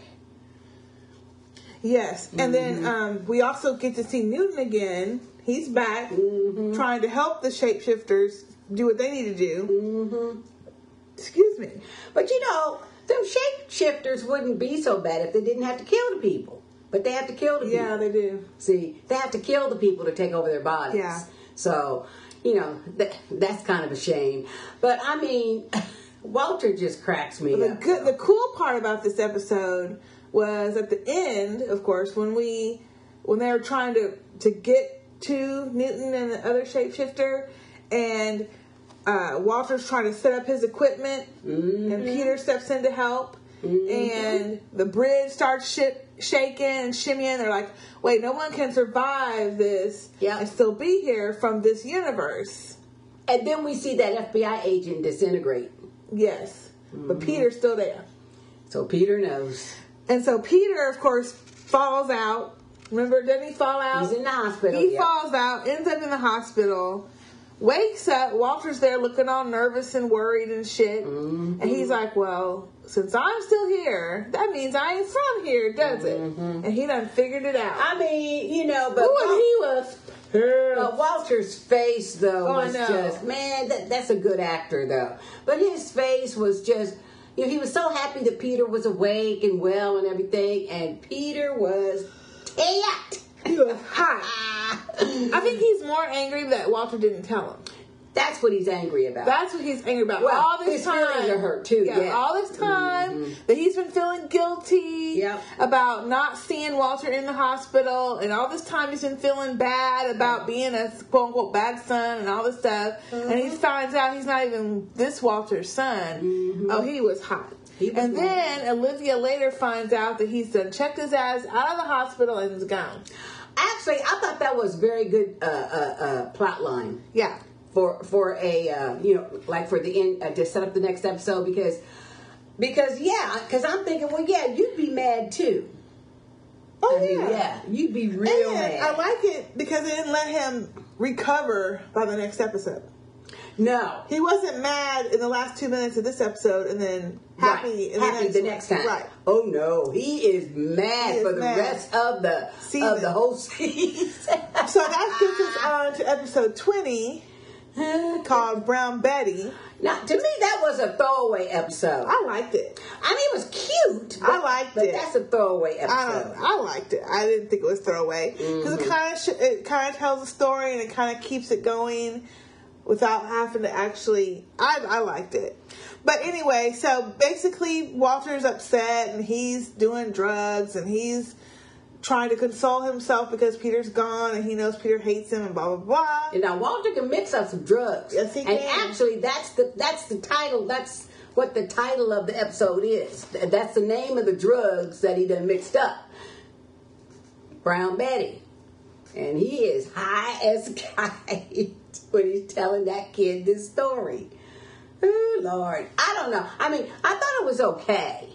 So you know, but I liked it because well, it's basically um, Peter, or excuse me, Olivia brings Ella to the lab, and then she gets. I already did the recaps. You don't have to recap it. Well, I know, but this is what I'm going to tell people that I like the whole storytelling part mm-hmm. of Walter telling Ella the story and changing it around to where the names were a little bit different, but they were all. No, uh, they weren't. He said there's a detective named Olivia Dunham. How's that different? But basically. And a man named Peter Bishop. How's that different? The point is, it's supposed to be a make believe story. It's not real. Uh, well, yeah, I know. For her. But you know, for her. But I liked it. I like the different kind of story like that. I like seeing them with different personalities because that's actually the part about the alternate universe, which we'll talk about later, that I kind of like. Because we've seen these same characters for the past two seasons, and then when we get to see them be totally different, and we see the actors be totally different, I like that. So you want to skip this? Yeah, let's skip it. I liked it. Okay, so the next one. It's well, oh, that's the one where um, Northern Passage, episode North, twenty-one. Northwest. Why do you keep saying Northern? I don't know. Northwest Passage. well, you know, you could have said it, but you sat there. Northwest Passage. That's the one where Peter's on the run. Now, I really like this episode. Yeah, this was really, really pretty now, good. And what I really liked about it was the actress playing the sheriff. Yeah, I like her. I really liked her, mm-hmm. and I liked the interaction between her and Peter. Mm-hmm. I also loved the, and it was only for a second in the episode, flirtation between Peter and the waitress because we get to see. This is why I think we talked about last season that I like so much. I like it when they show, yeah, I like all the friend science and all the stories and mm-hmm. the mysteries. But they're just But normal. I like it when they show them being normal people, doing normal stuff. Normal Flirting with a girl, eating pie, mm-hmm. going bowling, yep. doing whatever, having fun time together. I like seeing Walter in the grocery store, even though he was butt ass crazy. Oh, oh, poor Walter though. Poor Walter. He just wasn't. He he just was. He's spiraling falling apart. He's yeah, spiraling out. Yeah, he was hitting. Ooh, he just falling and apart. And then Asher telling him, "Well, you know, your dishwasher will run better if you don't put dish liquid in it. You put dishwashing liquid in it." So yeah, that, was funny. That was funny. I like that. So that's why I kind of like the episode. They're out of the lab. Mm-hmm. He's doing what he knows how to do, but it's in a different context because he's not with everyone else. Mm-hmm. Seeing them but, separate. But he did have to call Broyles though, just to get his shit together. Yeah. yeah. So he could verify his stuff. But I'm glad Broyles finally told Olivia though.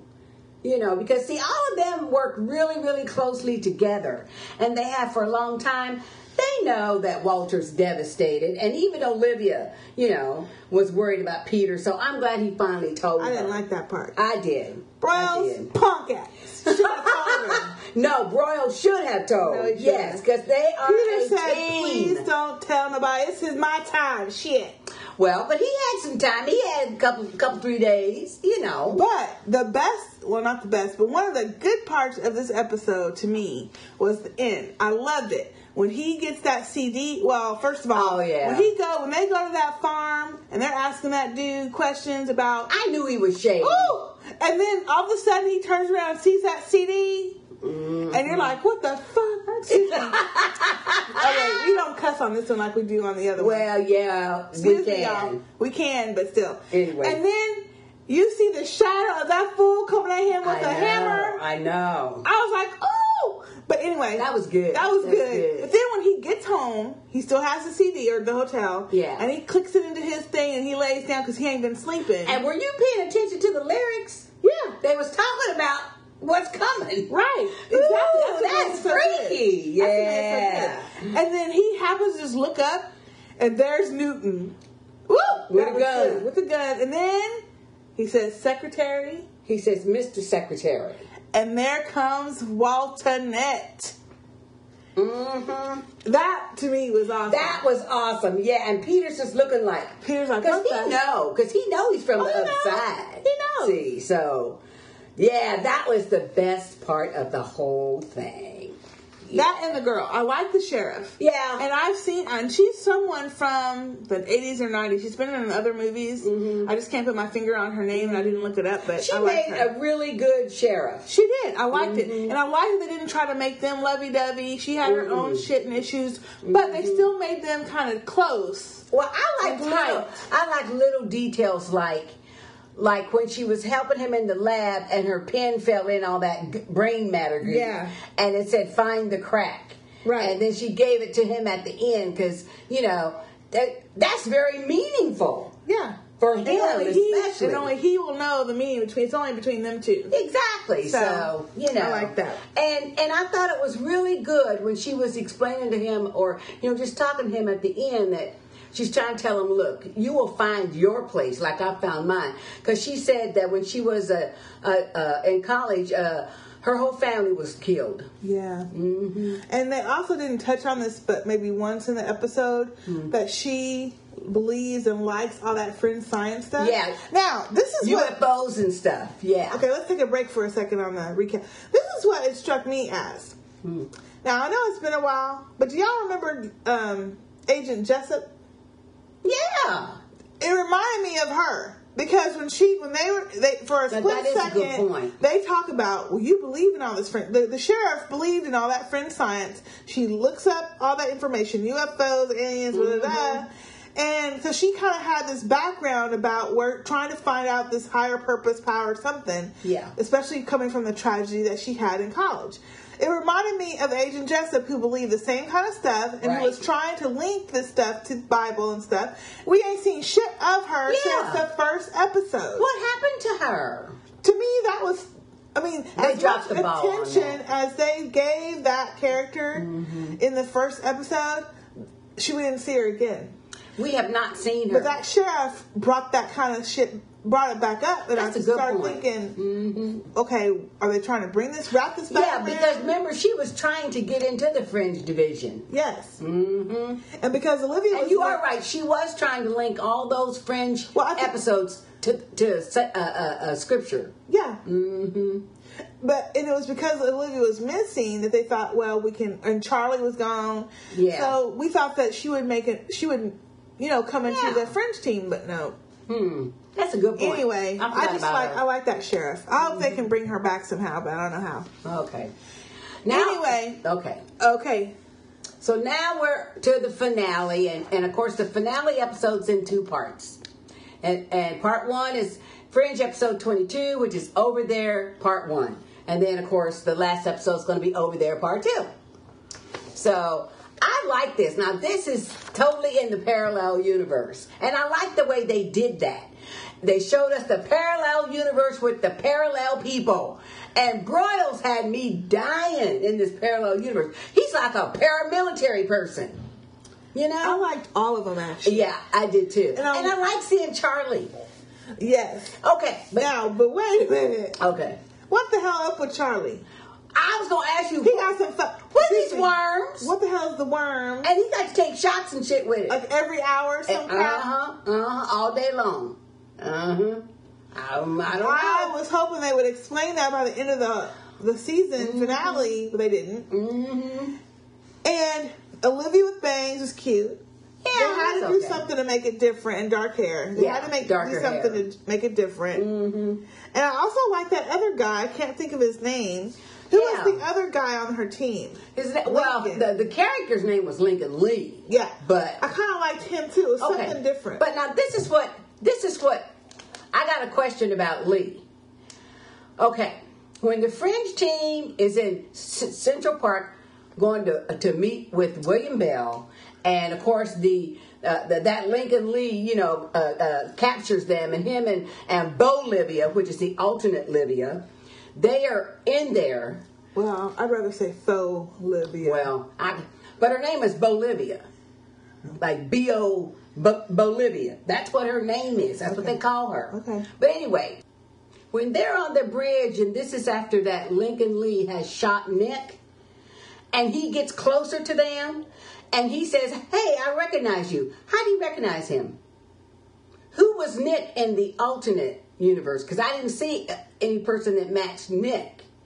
But that's what that Lee guy said. Hey, I recognize you. I honestly don't know. See, and and so, so that kind of confused me. And that was right before that girl lit him up.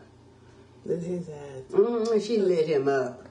But uh, yeah, see, so I didn't get that part. But I love the whole part of they were in that theater, that op- old opera house, yeah, and there was an event and evidently, with their event, since, since they had um, uh, uh, uh, experience with it since our Walter, you know, has taken Peter and certain things happening in, in the alternate universe, they were going to irradiate the whole place.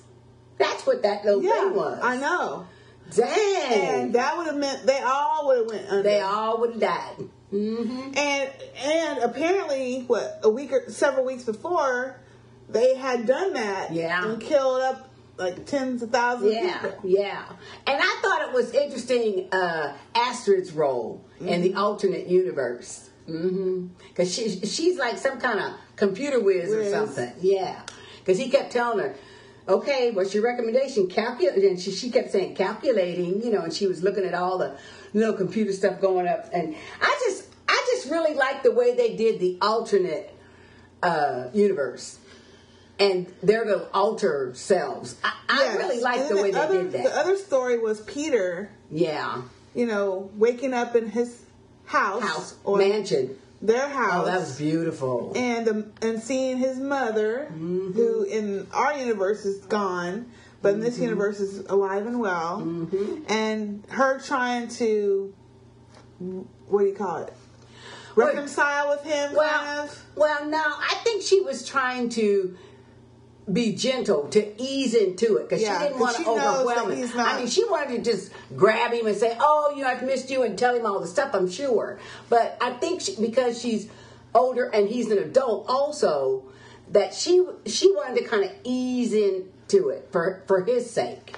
And then she was asked, and he was telling her how his mother, yeah, on that on the other universe, because she asked, "Is was mm-hmm. did you have a good life or did you have yeah?" And his and he said, "Well, you know." well, no, he said, "Yes, my mother took care of me very well and stuff, but she was always sad." Said she was always sad, and then he told her, and she killed herself. She died. She committed suicide. You know, but I thought it was really cute how she was cooking food and and and, and fixing him bacon, and she said, "Uh, you, you still eat bacon?" You know.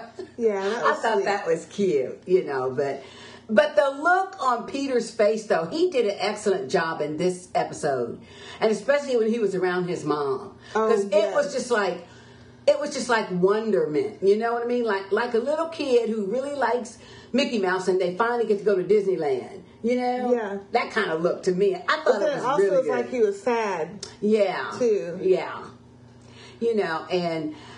And then thought, there's wow. that uh, scene where they they shoot Walter in the park. Yeah, but, Walter in the right. park. But what I liked about this scene is, or, or, or this episode is, they start in the alternate universe. And then we see when they're looking at one of the Cortexiphan kids who didn't make it through, and so he's got all those cancer cancer tumors and stuff, you know, and and and the their alternate selves is looking at him, uh-huh. and Olivia and uh, uh, Walter and the other two surviving uh, kids, who is I think Sally and Nick, they're sneaking off, you know, and then it says 36 hours earlier. So then you got to see how they even decided to all of them uh, to go over to the alternate universe because Olivia's in the bar dr- just drinking, minding home business, probably feeling sorry that she can't find Peter, and uh, here comes uh, September. Yeah. One of the observers. Giving just her a clue. Walking through just as easy as you breeze and leaves that drawing on the bar stool uh-huh. and keeps on walking. I thought, ooh. I so, just love that episode though. Yeah. And then mm-hmm. the second part. Well, we have to get to the fact that how did the first part end? Walter gets shot. Yeah. So he falls down at the uh, at the um, hospital entrance. But while he's doing that, Olivia has went to her apartment and she's standing outside watching Bolivia, her alternate self, go into uh, uh, kissing on her boyfriend, kissing on Bolivia's because uh, Bolivia right. lives with with the man. man. See, and then William Bell comes up behind her, you know, and of course she's startled because it's it's him. And first thing I thought it was interesting. First thing he said is, "I did not set you up." That's what he said. He said, by the time I got to the park, he just it was shady. already going down. Shady. No, he's not. Okay, then we get to the finale finale, which is over there, part two. And this is when Walter's in the hospital. Mm-hmm. They and he's getting treated, and of course, Walternate is told he's at the hospital, so he's trying to go get him. Uh-huh. Oh, mm-hmm. And Olivia and William Bell have to come to his rescue and, and get him out the hospital. That was good. That was pretty good. That was good. That was really That was good. pretty good. I was like, I hope I don't have old Leonard Nimoy running and stuff. Oh no, the way he did it was perfect. I know the though. way it was done was fine. The way he did it was perfect. And you know what? I want to know. Okay, this is this is what I want to know. Since William Bell and the Mr. Secretary, Walternate, didn't meet in the alternate universe, because that's what he told uh, uh, uh yeah. uh, Walter, then what what did he show that nurse? And she said, "Oh, excuse me, sir, I didn't know." I want to know what what kind of credentials he had. Who, William Bell? Yeah, he's got he's got something. I mean, he does have clout because he he developed Massive Dynamic yeah, and, and all that stuff. So too. yeah, yeah. But I thought that was interesting too. Yeah, that was pretty good. So, um, so Walter, or excuse me, so Olivia and William Bell snatched Walter from the hospital. They had to though. Alternate Olivia and alternate Charlie, of course, fail with getting custody of Walter. And but she's mad though when she sees that surveillance tape though. Oh yeah, she mad because she's thinking that's Mr. Secretary. And that's me. She's mad. She don't know shit. Yeah, see, see? she don't know. Mm-hmm. See? Mm-hmm. And um, they decide to go get Peter mm-hmm. and put him in somewhere safe, some safe place. Well, first of all, while all that's going on, Peter, uh, his mama has given him this big old portfolio the night before, saying, you know, Walter's going to stay in town tonight, but he gave he left this for you to study. And so Walter's got all the schematics and oh, stuff oh, for right. that little doomsday device and trying to figure out how it works and how come it won't work and everything. See. And Peter's looking at it going, huh? Yeah. Let me try to figure this out. Yeah. And so that's what he's been doing that whole time. So then he goes to the secretary's office to, you know, see his father and he's he you know, he's telling him, well, you know, I don't I've looked and looked and I can't find any reason how come it doesn't work. And then that's when Walternate says, "Well, it's it's it's um something to do with some some some problem with the power source," and he gives them that, that little grid stuff. See, this is what mm-hmm. I liked about this episode. You know, the last couple. Walternate shady. In the yeah, in the alternate universe, I like seeing the different personalities because in this universe, Walter is not slow. No. He's not sick. He's not mentally off He's sharp. He's cool. He's manipulative. Yes. He's evil in, at times, mm-hmm. and he can see. And I just love seeing that contrast yeah. of characters. Yeah. And Olivia too. She's somewhat the same, but she seems like she's a little bit more. Um, she's un- unfeeling more right. unfeeling. Right. Like mm-hmm. I'm right, I'm the good side, that's the bad side, boom. That's There's it. no in between. Yeah. And I think Olivia from our side or the universe we've been seeing up until now mm-hmm. is more sees the shades of gray. Well, but like Peter told the alternate Olivia, she it's in her eyes. She they look haunted, but we know why. You know, and says uh, she looks like she's always trying to apologize or make up for something. That's what he was telling uh-huh.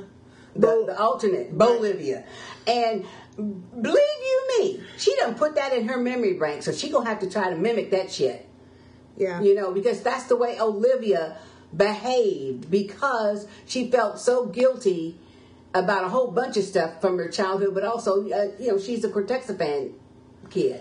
Yeah. See, yeah. So, you know. But um, the best scene to me was when Olivia and, and Olivia meet up and fight and now, fight. You have to that admit, was a fight. But you have to admit, though, the alternate Olivia was kicking her ass. Yeah. Kicking her butt. Because guess why? She eviler. Yeah, she's evil. Like I said, she got more mm-hmm. anger. And you know what, though? But this is what I really like. Man, this was some good writing, though, because especially with Olivia and Bolivia, or the alternate Olivia, and that is, you know, so many things yeah, they look alike and, and they're alike and stuff, but so many things are different. Like in the alternate universe, Olivia's mother is alive, yeah. but her sister died in childbirth. Right. And in the in our universe, the mother has died, and but the, sister alive. is alive and, and she, and she has a niece. You know, who's seven years old. So I thought that was excellent, though. I thought that was really good.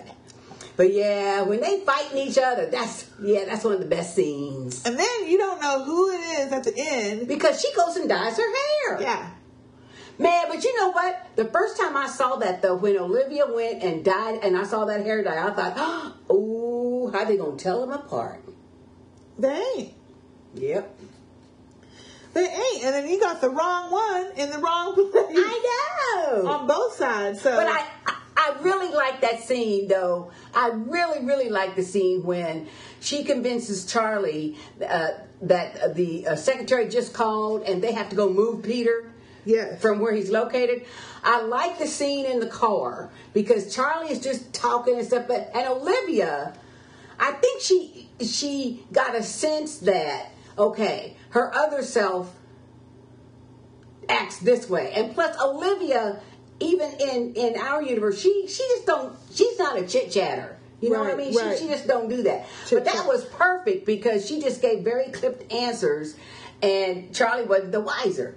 But when they got to Peter's house and she started talking, that was awesome. Yeah. That, and then as soon as Charlie said, uh, "What are you talking about?" Click. knocked him out. Knocked his she ass out. Something. Yeah, yeah. She had to knock his ass out. Shit. But that was so good. And, yeah, and said, hope, okay, Peter, it's me. He said, well, yeah, I kind of figured that. I hope what happens is Charlie is knocked out, the faux Charlie or alternate Charlie, mm-hmm. and we see him again in this season. Mm-hmm. He ain't been able to take his medicine, and we see what the hell these worms, worms are. are. Yeah, but uh, because yeah, I want to know. I want to know what it is. I want to know too. Mm-hmm. Nasty. Mm-hmm. Yeah, because he he has to take those shots all the time. But mm-hmm. I also didn't like. Isn't this the episode where Peter and Olivia kiss? Yes, I didn't like oh, that. I didn't like that. I did not like that, and because she was trying to tell Peter, he said, "I don't belong there." I mean, she told him about. Okay, look, this is not a device that's going to uh, help the world. It's going to destroy our universe, and you know, you were duped and blah blah blah. And especially because you know peter knows all about the observers. Yeah. August september and all them fools. So he knows that she is not you know just saying that. Plus she had that drawing. She had that original drawing that he gave her and she gave it to peter. And it shows peter's face in it and everything See, so he knows that. Uh, but I just don't like the, the, the I know what they did with that. Well, you know, she told him, "Look, uh, you have to come back because I need you back." What else? Was she gonna do? Of course, she's gonna kiss him. But yeah, I, I didn't like that. I don't like it. I don't like what they're doing with that. I don't like that. Yeah, I, I much prefer like I a brother sister relationship. Or if, if even if they're not brother sister, let it have some sexual tension without the actual kissing. Well, I think it's gonna be now because. Uh, we got the faux Olivia. Yeah, but st- I just didn't like that. Yeah, but anyway, so they go back to the opera house, of course, and and you know they got to um, get back to our universe. Now, I the first time I saw this episode, though, I was shocked that William Bell sacrificed himself. He gone. Well, maybe. His atoms are all scattered. maybe. That's what he told Walter. So, and but I'm glad he told Walter why he took his little brain parts out. Yeah. Mm-hmm. But I wonder why they go back and it is the faux Olivia that doesn't come back. You know what she did? See, I figured it out, even though they didn't show it. When oh, when the real Olivia said to Walter, "Walter, look out," because the the faux Olivia was standing off to the side then she, when that grenade went off, I think she threw the grenade, but she also had to change clothes. She had on a purple, purple or blue or something shirt, and when she got uh, uh, uh, William Bell up and said, "Sir, are you okay?" and you know they went on in. She had that red shirt on that Olivia had on.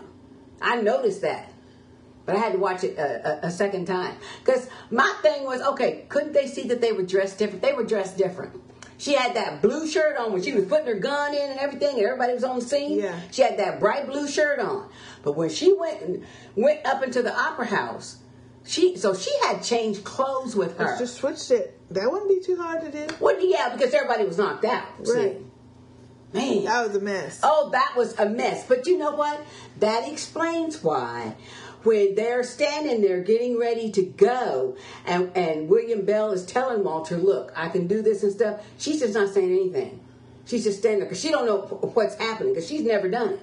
See, because she's yeah Bolivia. See, right. Ooh, man, that's a mess, though. I don't like the fact that, I mean, it's going to be very interesting, but I don't like the fact that it's the alternate Olivia that's in our universe. And Well, that's, that's, I, think it's going to be interesting. Yeah. And, uh, Walternate is so mean. They got Olivia in a little bitty room in, in, the dark. That, first alone. of all, that was awful. That's awful. And she's just like a lab and rat. She's not scared of anything, but no. she was pleading, begging, scared mm-hmm. of that. Mm-hmm. And she's in isolation. I mean, she don't know what's happening. Nothing. Nope. That that was oh, that was an awful, awful, scene. That was a perfect. And he just walked on away. That was a perfect little cliffhanger. Cliffhanger, yeah. So tomorrow night is going to be the premiere episode of season three. Yes. And we promise we will not be get behind. Well, we hope not. No, we're not going to get behind because if nothing else, I'll have to do all the recaps then. We'll figure out a way that we're going to yeah, do it and keep on track. Yeah, we need to keep on Split track. the recaps because something. it's going to be good this season because we're going to have a lot of interplay between the alternate and the real and the real because you know Walternate's going to come back over again. He gonna find a way. Oh yeah, mm-hmm. Because he gonna want Peter back. Yep, for whatever he's planning. Mm-hmm. He's because gonna... he's going to think that they snatched him again. He has no idea that Peter went willingly. See, he right. has no idea that Peter knows that yeah. that's a destruction device. Yeah. See, so he doesn't know that. So for so all he thinks is, okay, I've got to go do this him. again. Yeah, yeah, because yeah, they done snatched him again. You know, but I like what Peter. Um, I like what Peter said to Walter though at the very end. He says, Look, he, I can't, you know, be like you want me to be, but you did come across the, the uh, universe twice to save my life, so that got to count for something. Mm-hmm. That was good.